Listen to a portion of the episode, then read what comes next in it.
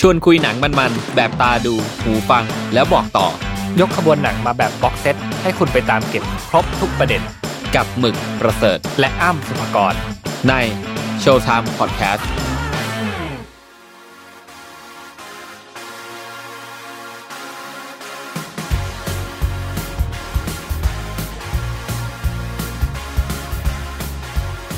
สวัสดีครับ พบกับรายการโชว์ไทม์อีกเช่นเคยนะครับ อยู่กับผมอ้ำสุภกรครับ สวัสดีครับอยู่กับผมหมึกประเสริฐครับ เช่นเดิมอ่าฮะเช่นเดิมสวัสดีครับพี่หมึกใช่สวัสดีครับคุณอ้ำโอเควันนี้เราจะมาคุยกันเกี่ยวกับหนังในประเด็นประเด็นไหนครับ ในเรื่องไหนดีกว่าเอาเอาเป็นว่าประเด็นนี้เนี่ยเป็นอืมหนึ่งในประเด็นที่ผมตอนทำสคริปต์อะครับพี่หมึกก็คือครับชอบเกือบจะที่สุดแล้วนะตั้งแต่ทำมาอ่าเพราะว่ามันเป็นเรื่องที่คาบเกี่ยวกัน ผมมานอกจากชอบดูหนังแล้ว ผมก็อ่าชอบเล่นดนตรีด้วยอ๋อแล้ววันนี้เรากำลังจะมาคุยกันเรื่องหนังคนดนตรีครับพี่หมึก เดี๋ยวนะ คุณอ้ำเล่นดนตรีเล่นอะไรเอ่อเล่น ตีกลองครับตีกลองเอ๊ะทำไมมันมีจังหวะขำเออผมว่าถ้ามันเข้ามุกเนี่ยมันก็อืมแต่มันก็เลคคอร์ดไปอยู่กับเราอีกนานอะเนาะอ่าเราก็ไม่น่าโอเคเล่นเท่าไหร่เอออ่าโอเค เอาเป็นว่าคุณอ้ำตีกลองใช่ครับไม่ธรรมดาจริงๆจริงๆอะผมก็เกรินก่อนแล้วกันผมเองก็เป็นคนชอบ ดูหนังที่มันมีแบบมิวสิควลอะเขาเรียกว่าอะไรอะหนังมันมีชื่อเพลงไทอะครัป์บจริง ๆ เลยไหมอืมเป็นประเภทมิวสิควลไหมไม่ใช่เนาะมิวสิควลมันละครเวทีคือมันเหมือนเป็นหนังละครเอออืมละครเวทีละครเวทีดัดแปลงมาอะไรเงี้ยครับอืมแต่ว่าอันเนี้ยผมรู้สึกว่าถ้าจะเป็นคำที่เหมาะสมที่สุดอะอืมน่าจะเป็นคำว่าหนังคนดนตรีแหละอ๋อเพราะว่ามันจะชูเรื่องของดนตรีขึ้นมาครับเป็น inspire inspiration ในหนังอืมชูขึ้นมาเป็นประเด็นสำคัญอืมบางทีอาจจะแบบ แต่งเพลงอืมประกอบกับเรื่องราวอะไรเงี้ยครับอ่าจนสุดท้ายก็จบเป็นสมบูรณ์ ผมก็เลยให้เป็นหนังคนดนตรีหนังคนดนตรีเพลงดีหนังโดนอ่าอันนี้คือต้องมีคำคมมาตลอดอะถ้างั้นเนี่ย ถ้าพูดถึงเรื่องของเสียงเรื่องของเพลงอืมนะครับ ผมว่าเราต้องหาที่พึ่งเหมือนเดิมนะครับอ่านั่นก็คือใช่ซาวเอนจิเนียร์ของเราอีกคนหนึ่งโอนะเคครับ คนนี้ชื่อว่า คุณฉัดติยพลนะครับหรือชื่อเล่นชื่อฉัดนั่นเองนะฮะน้องฉัดน้องฉัดละกันน้องเฉัสวัสดดีครับ สวัสดีครับอ่าชัดครับผมครับปกติฉัดดูหนังเพลงบ้างไหมดูครับดูดูบ่อยมากครับ เรื่องที่ชอบมากที่สุดเลยก็มี Begin Again แล้วก็ Sing Street โอ้โอ้ยกำกับโดยคนเดียวกันทั้งทั้งสองเรื่องเลยนะจอห์นคาร์นี่เป็นคนกำกับทั้งสองใช่เรื่องนี้เลยครับอืม ก็เป็นหนึ่งเป็นสองเรื่องที่วันนี้ก็ ฉัดเองกับพี่หมึกเองก็เลือกมาใช่ไหมครับ ใช่ใช่ครับใช่ครับ โอเคอะเราก่อนเริ่มที่ของใครก่อนดีกว่าอะมีมีมีเกรินอีกหน่อยผไหมมว่าก่อนจะไปถึงเรื่องของเราเนี่ย ขอเกรินอีกนิดนึงสามคนเนี่ยชอบดูหนังอยู่แล้วแล้วก็หนังเพลงก็เคยดูมาบ้าง มีมีเพลงที่ชอบที่สุดไหมครับ เพลงที่ชอบที่สุดในภาพยนตร์เหรอใช่ ผมชอบซาวแท็กอะแต่ถ้าเป็นเพลงเลยเนี่ย เออผมชอบ โอ้นึกยากเหมือนกันอะยากยากมันยากว้งมากเนอะเออเพราะมันกว้างแล้วผมผมอืมฟังค่อนข้างหลากหลาย แต่ถ้าชอบจริงๆอะมันอาจจะเป็นเพราะว่าผมเพิ่งได้ดูซ้ำอีกรอบหนึ่งก็ได้ผมอืมผมรู้สึกผมชอบไอ้ Tell Me If You Wanna Go Home กับอ่า Lost Star อ่าก็คือจากหนังเรื่อง Begin Again ใช่โอเคแล้วของน้องชัดทางทางชัดนะครับอ่าส่วนตัวชัดเนี่ยตั้งแต่ดู Sing Street ตั้งแต่ปีอืม2016 เนี่ยอืมชอบเพลง Up มากๆในอ่า Sing Street อืมซึ่งอืม ยังแบบเมโลดี้ยังติดหูมาอยู่จนถึงทุกวันนี้มาอืมอืมเพราะว่าแบบแกะไม่ออก แกะไม่ออกนะคือเนื่องด้วยเมโลดี้และ feeling ในในหนังและอืมด้วยเพลงเนี่ยคือตอนนี้มันเล่นเพลงนี้ขึ้นมาพอดีอืมอืมมันรู้สึกมันละมุนมันกลมกล่อมไปกับเนื้อหามากและ เออพี่เราก็ห็นด้วยอืมตราตรึงกับเพลงนี้และเรื่องราวในอืมในหนังอืมมากๆก็ซึ่งเลยซึ่งไอ้พชวอกบอ่าความรู้สึกอะไรแบบเนี้ย พี่พี่เคยพูดไว้ในอืม The Collector นะครับ EP ที่สี่มเรื่อง Art of Soundtrack ก็ไปตามฟังกันได้ ถ้าอยากรู้เรื่องทฤษฎีเกี่ยวกับว่าทำไมฟังแล้วแบบเพลงมันเพราะอะไรอย่างอีกนี้เพลงหนึ่งขอขอขออีกเพลงหนึได้ครับที่ผมชอบมากก็คือจากหนังเรื่อง Walter Mitty Step Out อือืมมเป็นหนังที่แบบ มันเป็น sound จังหวะที่วอเตอร์กำลังออกเดินทางเพื่อไปตามหารูปที่อืม25 ของจอห์นโอคอนเนลเนี่ย แล้วดนตรีเนี่ยมันจะถูกใช้ในทุก journey ที่แบบอ่าวอเตอร์มิตตี้กำลังเหมือนผจญภัยอะเฮ้ยผมชอบมากจริง ใครยังไม่เคยฟังลองไปฟังดู Step Out โอเคนะครับ ได้อืมเข้าเรื่องอะมาเข้าเรื่องวันนี้ผมเริ่มก่อนแล้วกันครับเอ่อเพราะว่าของผมอาจจะไม่ได้ยาวมากนะครับ แล้วก็ถ้าเท่าที่ฟังเนี่ยก็คือหนังของพี่หมึกแล้วก็น้องชัดเนี่ย ดูจะเป็นหนังที่มันมีเรื่องของ dramatic เข้ามาเกี่ยวข้องเยอะใช่ครับใช่แต่ของผมเนี่ยจะไปเน้นในเรื่องของ inspiration เป็นหลักเลยครับอืมอืมด้วยด้วยที่เกรินผมเกรินไปตอนแรกว่าผมมาตีกลอง แล้วหนังเรื่องเนี้ยมันก็แมทชิ่งกับผมนี่นี่ผมไม่รู้นะแต่ผมเดาเลยว่าวิดแฟตอ่าใช่ครับใช่ปะมันคือวิบแบชวิดแบลสใช่ครับ หนังของคนดนตรีโดยแท้จริงนะสำหรับผมเนี่ยอืมมันคือโดยเฉพาะคนที่ตีกลอง แล้วก็เล่นบิ๊กแบนหรือว่าอืมฟังเพลงแจ๊สอ่าอ่ามัน ก็คล้ายๆลาลาแลนแต่ว่ามันเป็นเชิงทฤษฎีมากขึ้นอ่าหนังเรื่องนี้นะครับ เข้าชิงออสการ์ห้าสาขา ได้รางวัลสามโอ้โหอืมสุดยอดมากก็โหคือ Best Picture นะครับ Best Supporting Actor ซึ่ง Supporting Actor เขาเนี่ยเก่งมากก็คือ J.K. Simmons คนที่เขาเรียกอะไรนะ คนคครูนครูวะเป็นครูอ่าครู เขาเป็นเรียอากว่าจารย์ปะ วายะอะไรนะไวยากรณ์ปะคนที่คอยคุมวงอะใช่ครับ conductor ใช่ conductor conductor อ่าอ่าเป็น conductor ใช่ครับ ซึ่งเขาเนี่ยเล่นได้ดีมากดีแซงแบบทุกคนเนี่ยในเรื่องเลยอะแล้วก็เขาจะมีประโยคเด็ดก็คือ not quite my tempo ก็คืออย่าค่อมจังหวะอืมเอออันนี้ก็คือเป็นสิ่งที่แบบทำให้เขาอะได้รับรางวัลเลยอ่ามีมี best sound mixing อะไรอย่างงี้ด้วยนะครับ ที่ได้รางวัลมาใช่ แล้วก็หนังเรื่องนี้เนี่ยถูกฉายครั้งแรกในงานเทศกาล Sundance ปี 2014 นะครับอืม แล้วก็ได้รางวัลมากมายครับ โดยแบบคนที่เป็นคนกำกับเขียนบทเนี่ยคือเดเมียนชาซิลผมไม่รู้อ่านถูกหรือเปล่านะ แล้วก็ในคะแนนใน MDB เนี่ยได้ตั้ง 8.5 เต็ม 10 นะครับ เรื่องนี้วิบแบชเนี่ยคือเรื่องราวของหนุ่มคนหนึ่งที่ชื่อว่าแอนดรูเนแมนเขาอะถ้าถ้ารู้จักเขาก็คือเขาแสดงเรื่อง Divergent ครับ อ่าอ่าใช่ เป็นนักเรียนดนตรีฝัน อยากเป็นมือกลอง ซึ่งตอนแรกเนี่ยเขาก็เหมือนเขาก็หยุดอยู่ได้แค่ฝันนั่นแหละ แล้วเขาก็มีมือกลองที่เขาชื่นชอบเป็นมือกลองแจ๊สที่ชื่อว่า Buddy Rich ครับ Buddy Rich เนี่ยเป็นมือกลองแบบเรียกว่าตำนานคลาสสิกลูกเล่นลูกอะไรเงี้ยคือ ถ้าเราเป็นคนตีกลองเราจะรู้ว่าจังหวะที่เขาใช้ออกมาสื่อสารออกมาเนี่ย มันเป็นจังหวะที่ค่อนข้างจะ modernอืมอืม แต่ในขณะเดียวกันคือเร็วมาก คือเทคนิคอะไรต่างๆมันแผ่วๆ Buddy Rich เนี่ยก็คือถือว่าเป็นคนที่คอยอยู่ inspire กับพ่อหนุ่มแอนดรูคนนี้นะครับอืมแอนดรูเนี่ยก็เลยได้ไปสมัครใน band ของคุณเนี่ย JK Simmons นะครับครูอ่า Terence Fletcher อืมอ่าครูคนนี้เนี่ย เป็นครูที่พูดง่ายๆคือครูโหดอ่าเคยดูใช่ไหม เคยดูครับ ก็คือแบบ มันดุเดือดจริง ๆ นะดุ ดุแล้วก็เดือดด้วย แล้วก็แบบใช่โหดมากเออคือคว้างเครื่องดนตรีใส่ได้คือคว้างใช่คือเขาเป็นแบบสาย aggressive อะครับ aggressive เป็นคโดยตรงสายแบบเอ่อไซโคด้วยอืมก็คือแบบใครทำอะไรผิดนิดๆหน่อยๆด้วยความที่เขาเป็นอัจฉริยะดนตรีอะอืมเขาก็จะรู้ว่าไอเนี่ยผิดอืมไอเครื่องนู้นผิดเครื่องนี้ผิดมหรือว่าแม้แต่พระเอกเองเล่นผิดเนี่ย ก็จะโดนแบบอย่าค่อมจังหวะ อย่าอืมเออก็ทุกๆอย่างเนี่ยทำให้มันกดดันมาก ซึ่งริปริปแบสเนี่ยก็คือพูดถึงเรื่องของการไต่เต้าในสายโดยอาชีพดนตรีอืมโดยเฉพาะเลย แล้วก็ด้วยความที่ครูเขาอะไม่ยอมรับอะไรง่าย ๆ ด้วยความที่ครูเขาเนี่ยเป็นคนที่คนดนตรีของจริงอะครับ แล้วตัวของเด็กเองเนี่ยก็เป็นคนที่มี mindset ที่ไม่ยอมแพ้เหมือนกันอืมอืมมันเลยเกิดความมันขึ้น คือมันมีเลือดนักสู้ทั้งคู่ะมีเลือดนักสู้อีกคนหนึ่งก็ไม่ยอมที่จะให้คนสมาชิกในวงเนี่ย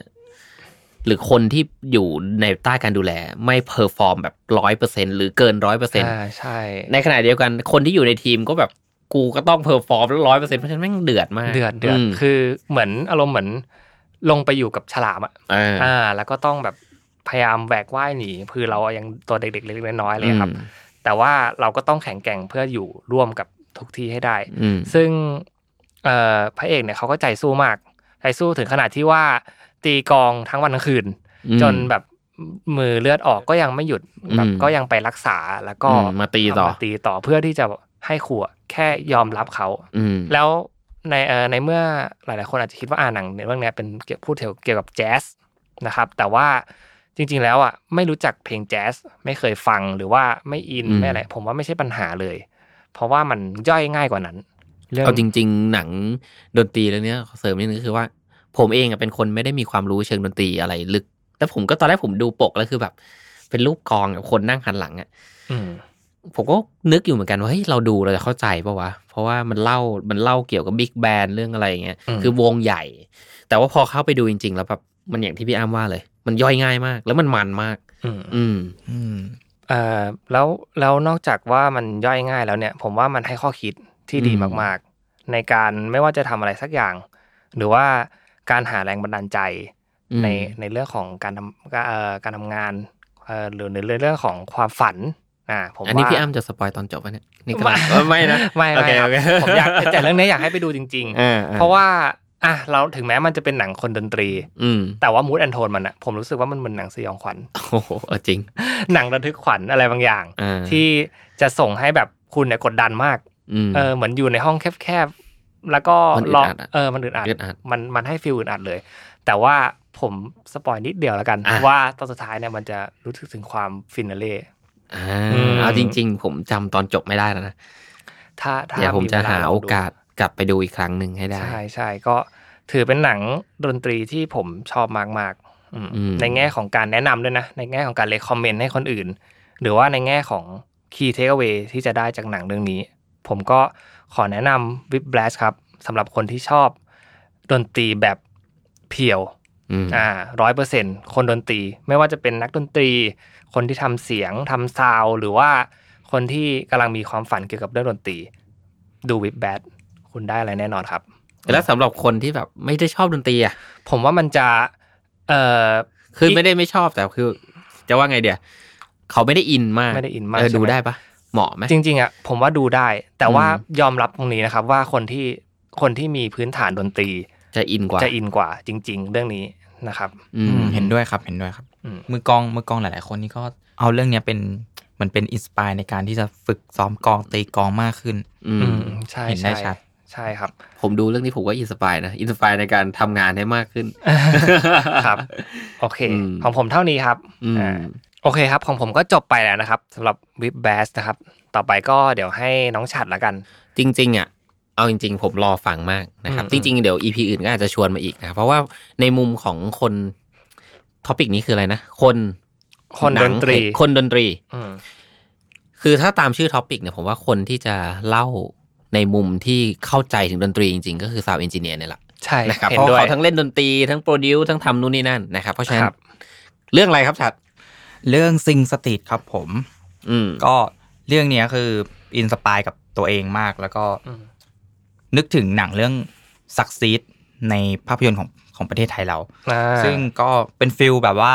หนังจีบสาวอืมอ่าร้องเพลงจีบสาวอืมแต่ว่าในเรื่อง Sing Street เนี่ย มันเป็นการคือ inspire ที่ได้จากเรื่องเนี้ยมันคือการที่เราเนี่ยแต่งเพลงเองแล้วก็ร้องเพลงที่เราแต่งเนี่ย ให้สาวฟัง อืมอืมอ่ามันก็เลย inspire มากเฮ้ย อยากทำว่ะอ่าเออมันอืมมันเป็นแรงบันดาลใจให้เราเล่นในการเล่นดนตรีเล่นดนตรีด้วยอืมอ่าจริงจริงและมันเป็นการรวมตัวกันที่ดู cool มากนะ จากเด็กที่ดูเป็นไม่เชิง loser ซะทีเดียวอืมอ่าแต่ก็ใกล้เคียงนะ ใกล้เคียงเพราะว่าหลายคนก็โดนแกล้งโดนอะไรใช่ใช่ไหมใช่เริ่มเออเอาพูดง่ายๆก็คือเหมือนเริ่มจากศูนย์คล้ายๆกันนะ ถูกต้องใช่เลยใช่เลยอืมแล้ว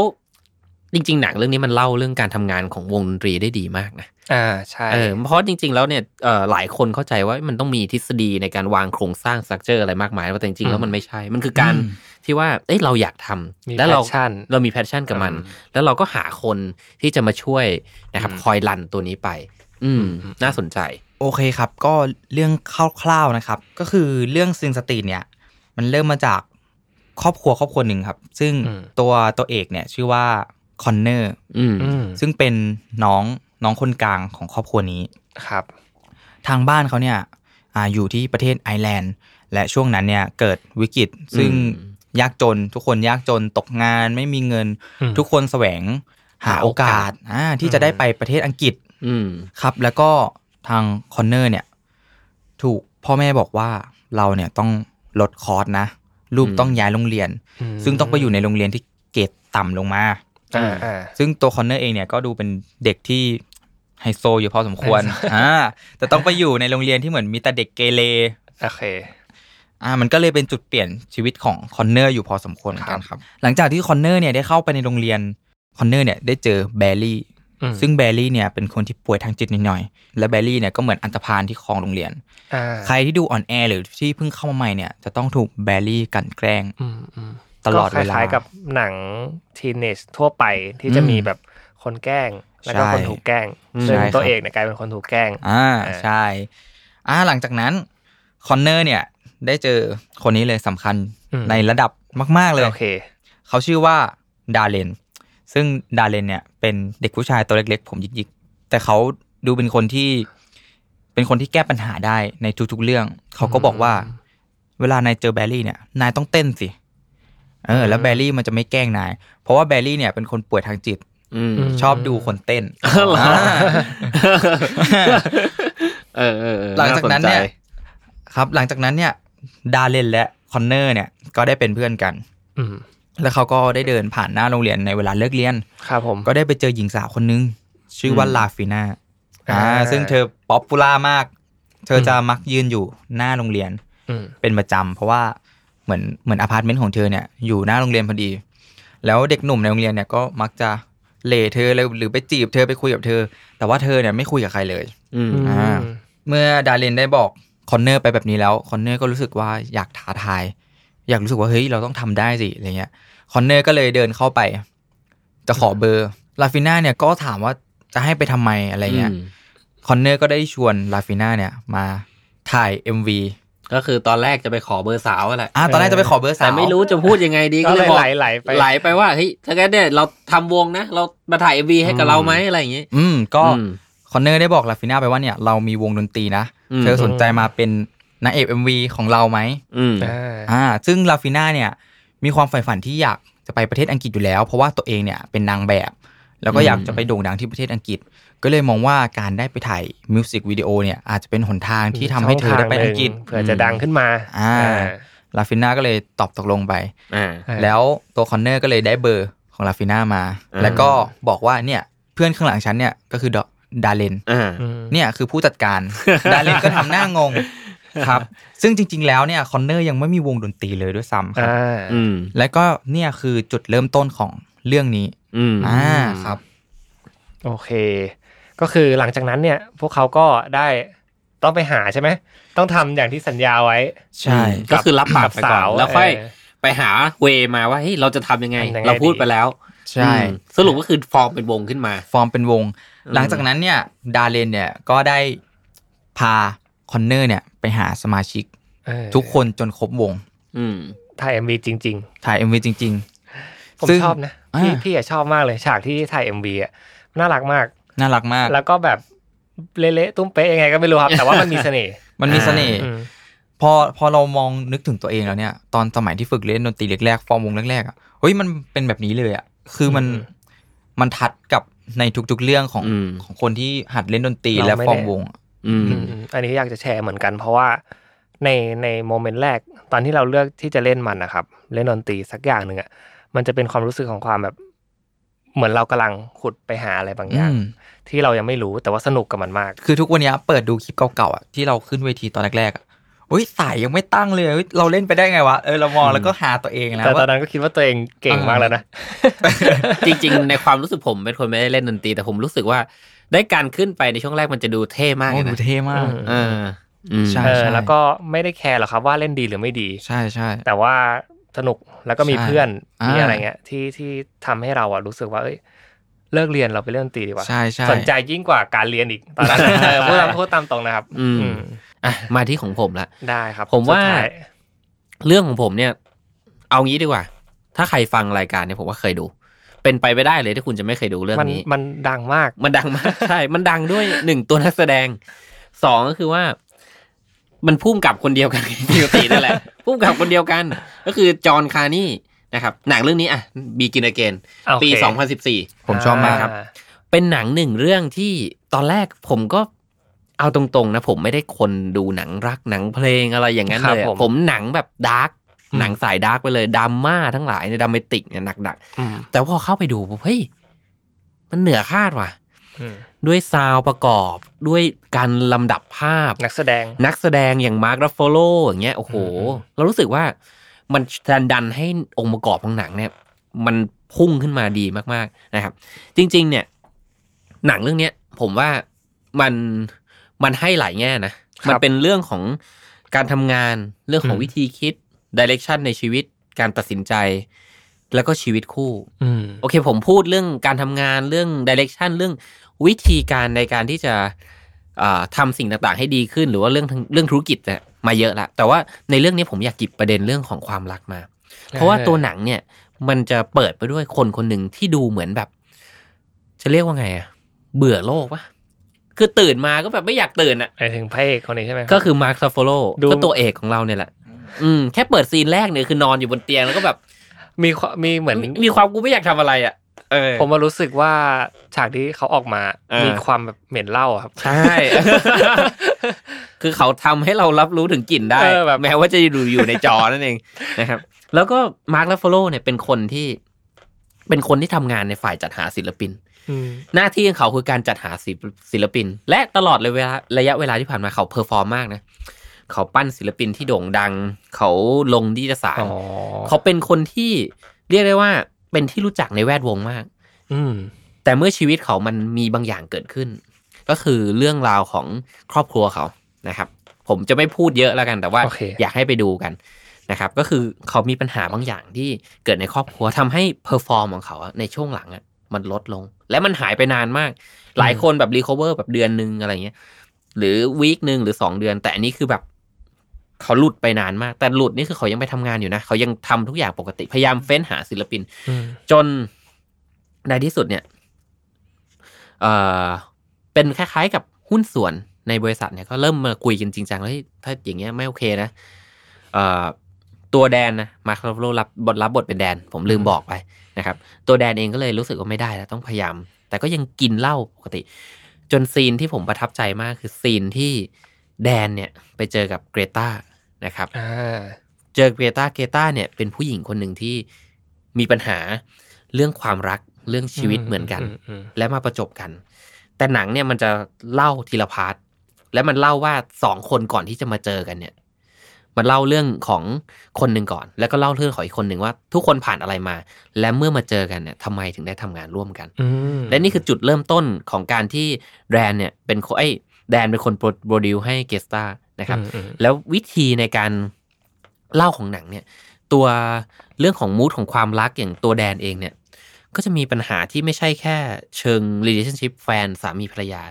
จะมีมุมเรื่องของลูกว่า เอ้ยจริง ๆ แล้วอะความเป็นพ่อเนี่ย มันควรที่จะมีวิธีคิดยังไงอ่าคำแนะนำบางอย่างกลับกลายเป็นว่าเกรตาเป็นคนบอกกับแดนอืมว่าคุณควรที่จะ เลี้ยงลูกสาวอย่างไร หรือควรที่จะไกด์ไลน์เขายังไง เมื่อเขามีแฟนอืมเมื่อเขาเอออยากที่จะซื้อเสื้อผ้า หรืออยากที่จะแต่งตัวนะครับ ในมุมของเกรตาเอง ปัญหาของเกรตาคือ แฟนนอกใจอะพูดตรงไปตรงมาเลยนะครับ อันนี้สปอยด้วยซ้ำนะฮะแฟนนอกใจ แต่ในขณะเดียวกันมันก็มีความผูกพันบางอย่างที่ทำให้ตัวละครสองตัวเนี้ยยังคอยแบบเมสเซจบ้าง เจอกันว่าผมว่าคนที่ผ่านวัยรุ่นหรือผ่านช่วงเวลาของ ผมใช้คำว่าโรแมนต์แล้วกัน ช่วงโรแมนต์เนี่ยมันจะเป็นอะไรที่แบบ มันก้ำก้ำกึ่งกึ่งๆอะ ผมว่าเออผมว่ามันคือเป็นระยะของความอิลุงตุงหนังในเอชีวิตออืมถูกต้องอืมมันอีลุงตรงนางจริงๆแล้วมันจะแบบ เอ๊ะคุยต่อไหมเดี๋ยวอ่าทักไปตัดสินใจไม่เลิถูกกไม่ตอบเอ๊ะอืมอยู่ๆเราทักไปเขาทักมา มันจะเป็นมูทที่ เอ่อเป็นหน่วงหน่วงๆอะนั่นแหละมันคือมูทนี้เลยอืมนะฮะผมขอสรุป ให้ฟังแล้วกันผมผมจะไม่เล่าเยอะเพราะว่าจริงๆอะเนื้อเรื่องตัวเนี้ยมันคือเล่าเรื่องการทำเพลงอืมระหว่างคนที่มีปัญหาคนละแบบกัน แล้วมาเจอกันแล้วได้ทำงานร่วมกันครับนะครับผมจะไม่บอกว่าตอนจบมันเป็นยังไง แต่ผมอยากจะบอกว่ามันเป็นหนังหนึ่งเรื่องที่เล่าภาพความรัก แบบไม่ได้แฮปปี้อะคือเล่าแบบเรียลอืมอืมอืมไม่ได้อบอุ่นอย่างที่เราคิดจินตนาการไว้ แต่ว่ามันเป็นมุมมองที่ผมว่าคนทุกคนน่าจะรู้อยู่แล้วว่า บางครั้งความรักเนี่ย ระหว่างทางหรือตอนจบมันเนี่ยมันอาจจะไม่ได้เป็นอย่างที่เราวาดฝันไว้แต่มันโซแฮปปี้เหมือนกันนะอ่ถ้าเรามองดีๆนะครับเห็นด้วยเห็นด้วยอืมหนังเอ่อเรื่องนี้ผมชอบเพลงสองเพลงซึ่งผมได้พูดไปแล้วคือ Tell Me If You Want to Go Home อืมนะครับ กับ Lost Star อืมอืมรอสตานี่คือทุกวันนี้ยังฟังกัตานอยู่มร้านแบบร้านเหล้าบาร์อะไรก็คือยังเปิดยังรอเล่สนกัตานอยู่อยู่นะครับยังเล่นกันพเป็นราะปว่ากติพลงที่เป็นเพลงฮิตมากเขาเรียกว่าตลอดการไปแล้วแหละ ถูกต้องเออนะครับ สำหรับใครที่ยังไม่เคยดูแต่ผมว่าทุกคนเคยดูแล้วครับ ลองไปดูอีกครั้งหนึ่งก็ได้เออออืมเสริมนิดนึงผมว่า Begin Again เนี่ย ถ้าเราดูแค่เส้นเรื่องปกติอืมดูแบบถอดโครงเรื่องหนังออกไปเนี่ยผมว่าเหมือนหนังธรรมดาเลยนะใช่ ที่แทบจะไม่มีอะไรเลย ไม่มีหักมุมไม่มีอะไรไม่หักทั้งมุมเลยนะอืมแต่ว่าพอมันมีเพลงมันเนี่ย มันส่งทำให้หนังกลายเป็นที่จดจำมากๆ มันเลยเป็นหนังของคนดนตรีแท้จริง ใช่อืมองค์ประกอบของดนตรีหรือเพลงที่เข้ามาในหนังเรื่อง Begin Again เนี่ยทำให้หนังอิมแพกมากกว่าที่ที่มันเป็นเอาพูดจริงมากกว่าเบสเนื้อเรื่องๆใช่เพราะเนื้อเรื่องจริงๆก็คือคนสองคนมาเจอกันทำงานร่วมกันเออแล้วก็ produce เพลงร่วมกันอืมแล้วก็ใช่จบใช่โดยอาจจะผมไม่เล่าเลยว่าจบยังไง แต่ว่ามันเป็นเป็นมุมจบที่อาจจะไม่ได้ happy แบบที่สุด แล้วก็จบแบบ เออผมว่าเป็นจบชวนคิดนะเออ ผมว่าไม่รู้ผู้กำกับไปแอบไปดูหนังของไอ้โนแลนหรือเปล่าจะไว้คิดต่อออ่า จบให้คิดต่อนิดนึงว่าเฮ้ยสรุปแล้วอะคู่นี้ยังไง โอเคอืมนะครับ ลองไปดูกันได้ Begin Again ฮะโอเคลองไปดูกัน ได้ครับมาครบแล้วเนาะพวกเราสามคนสำหรับหนังคนดนตรีวันนี้ ก็หวังว่าจะเป็นที่ถูกใจของผู้ฟังนะครับ แล้วก็อืมถ้าใครมีเพลงที่ชอบ หรือว่าหนังดนตรีที่ใช่อะก็สามารถคอมเมนต์กันเข้ามาได้ เราก็อยากรู้เหมือนกันว่า คุณชอบหรือว่าฟังเพลงอะไรอยู่อืมมีมุมไหนที่อยากจะมาพูดถึงบอกกล่าว ซึ่งตอนนี้เนี่ยทาง Mission to Pluto เราเนี่ยมี community community post อ่าทาง YouTube แล้วสามารถเข้ามาคุยกันได้ เดี๋ยวเราอืมก็จะทำ QA ตรงนี้ไว้ให้ด้วยนะครับ โอเค ได้ครับ ยังไงเข้ามาคุยกันสำหรับวันนี้ขอบคุณทุกคนมาก ๆ ที่ติดตาม เรานะครับ แล้วพบกันใหม่ใน EP ถัดไปครับ ขอบคุณคขอบรับคุณครับครับ ชวนคุยหนังมันๆ แบบตาดู หูฟัง แล้วบอกต่อ ยกขบวนหนังมาแบบ box set ให้คุณไปตามเก็บครบทุกประเด็น กับหมึกประเสริฐ และอ้ำสุภกร ใน Showtime Podcast